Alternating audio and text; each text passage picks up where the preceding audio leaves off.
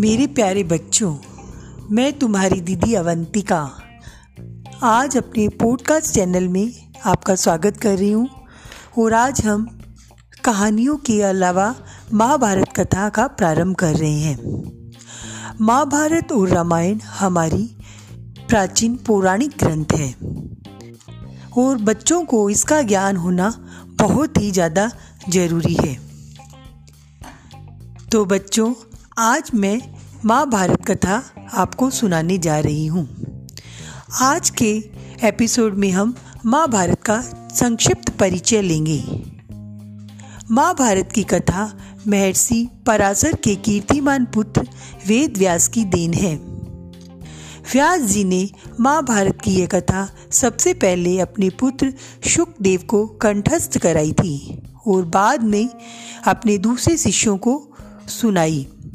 मानव जाति में महाभारत की कथा का प्रसार महर्षि वैश्पायन के द्वारा हुआ था। वैश्पायन व्यास जी के प्रमुख शिष्य थे। ऐसा माना जाता है कि महाराजा परीक्षित के पुत्र जन्मेजय ने एक बड़ा यज्ञ किया। इस महायज्ञ में सुप्रसिद्ध पौराणिक सुज्जी भी मौजूद थे। सुज ने समस्त ऋषियों की एक सभा बुलाई। महर्षि सोनक इस सभा के अध्यक्ष हुए। सुच्ची ने ऋषियों की सभा में महाभारत की कथा प्रारंभ की। महाराजा सांतनु के बाद उनके पुत्र चितागन हस्तिनापुर की गद्दी पर बैठे और उनकी अकाल मृत्यु हो जाने पर उनके भाई विचित्र वीर्य राजा हुए।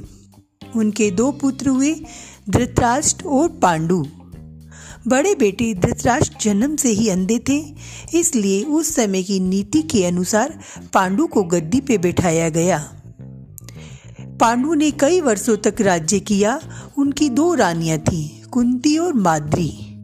कुछ समय राज्य करने के बाद पांडु अपने किसी अपराध के प्राश्चित के लिए तपस्या करने जंगल में चले गए। उनकी दोनों रानियाँ भी उनके साथ ही चली गई। वनवास के समय कुंती और माद्री ने पाँच पांडवों को जन्म दिया। कुछ समय बाद पांडु की मृत्यु हो गई और पाँचों अनाथ बच्चों को वन के ऋषि मुनियों ने पालन पोषण किया और पढ़ाया लिखाया।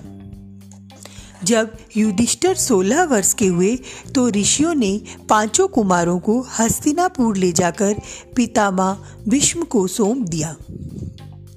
पाँचों पांडव बुद्धि से तेज और शरीर से बलशाली थे। उनकी प्रखर बुद्धि, मधुर स्वभाव ने सबका मन मोह लिया। ये देखकर धृतराष्ट्र के पुत्र कौरव उनसे जलने लगे और उन्होंने पांडवों को तरह तरह के कष्ट भी पहुंचाना शुरू कर दिया।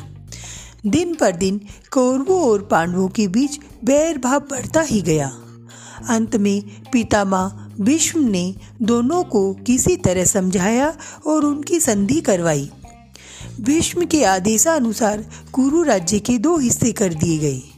कौरव हस्तिनापुर में ही राज करने लगे और पांडवों को एक अलग राज्य दे दिया गया, जो आगे चलकर इंद्रप्रस्थ के नाम से विख्यात हुआ। इस प्रकार कुछ दिन शांति रही। उन दिनों राजा लोगों में चौसर खेलने का आम रिवाज था। राज्य की बाजियाँ लगा दी जाती थी। इस रिवाज के मुताबिक एक बार पांडवों और कौरवों ने भी चौपट खेला। कौरवों की तरफ़ से कुटिल शकुनी मामा खेले। उसने युधिष्ठर को हरा दिया। इसके फलस्वरूप पांडवों का शाज छिन गया और उनको तेरह वर्ष का वनवास भोगना पड़ा। उनमें यह शर्त रखी गई कि बारह वर्ष के बाद वनवास के बाद एक वर्ष अज्ञातवास करना होगा और उसके बाद उनको राज्य पुनः लौटा दिया जाएगा। द्रौपदी के साथ पाँचों पांडव बारह वर्ष वनवास और एक वर्ष अज्ञातवास में बिताकर वापस लौटे। पर लालची दुर्योधन ने उनको राज्य नहीं दिया और देने से इनकार कर दिया। अतः पांडवों को अपने राज्य के लिए लड़ना पड़ा। युद्ध में सारे कौरव मारे गए तथा पांडव उस विशाल साम्राज्य के स्वामी हुए। इसके बाद 36 वर्ष तक पांडवों ने राज्य किया और फिर अपने पोते परीक्षित को राज्य देकर द्रौपदी के साथ तपस्या करने हिमालय चले गए। बच्चों, संक्षिप्त में मैंने तुम्हें महाभारत की कथा का विवरण दिया। अब हम अपने नेक्स्ट एपिसोड में आगे की कथा का वांचन करेंगे अवंतिका दीदी के साथ।